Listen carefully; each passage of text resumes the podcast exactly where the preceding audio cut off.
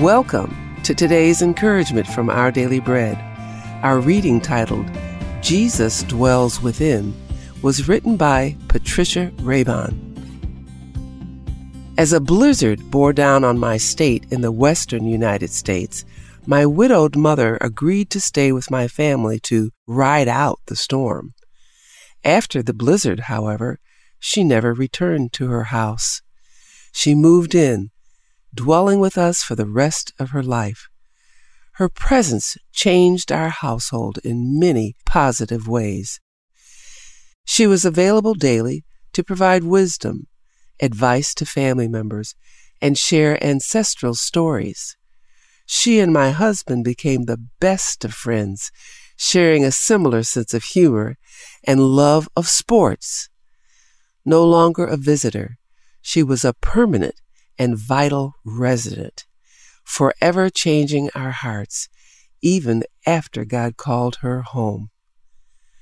The experience recalls John's description of Jesus, that he dwelt among us.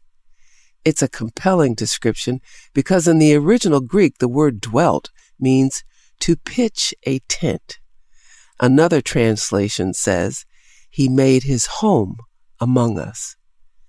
By faith, we also receive Jesus as the one who dwells in our hearts. As Paul wrote in Ephesians chapter 3, I pray that from his glorious, unlimited resources, he will empower you with inner strength through his Spirit. Then Christ will make his home in your hearts as you trust in him. Your roots will grow down into God's love and keep you strong. Not a casual visitor.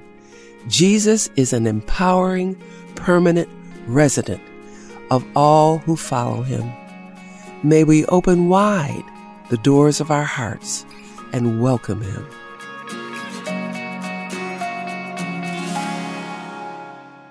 Today's Our Daily Bread devotional scripture reading is from Ephesians chapter 3, verses 14 through 20.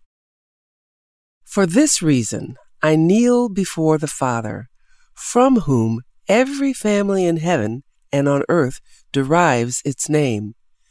I pray that out of his glorious riches he may strengthen you with power through his Spirit in your inner being so that Christ may dwell in your hearts through faith. And I pray that you, being rooted and established in love, may have power, together with all the Lord's holy people, to grasp how wide and long and high and deep is the love of Christ, and to know this love that surpasses knowledge, that you may be filled to the measure of all the fullness of God. Now to him who is able to do immeasurably more than all we ask or imagine, according to his power that is at work within us, to him be glory in the church and in Christ Jesus throughout all generations, forever and ever. Amen.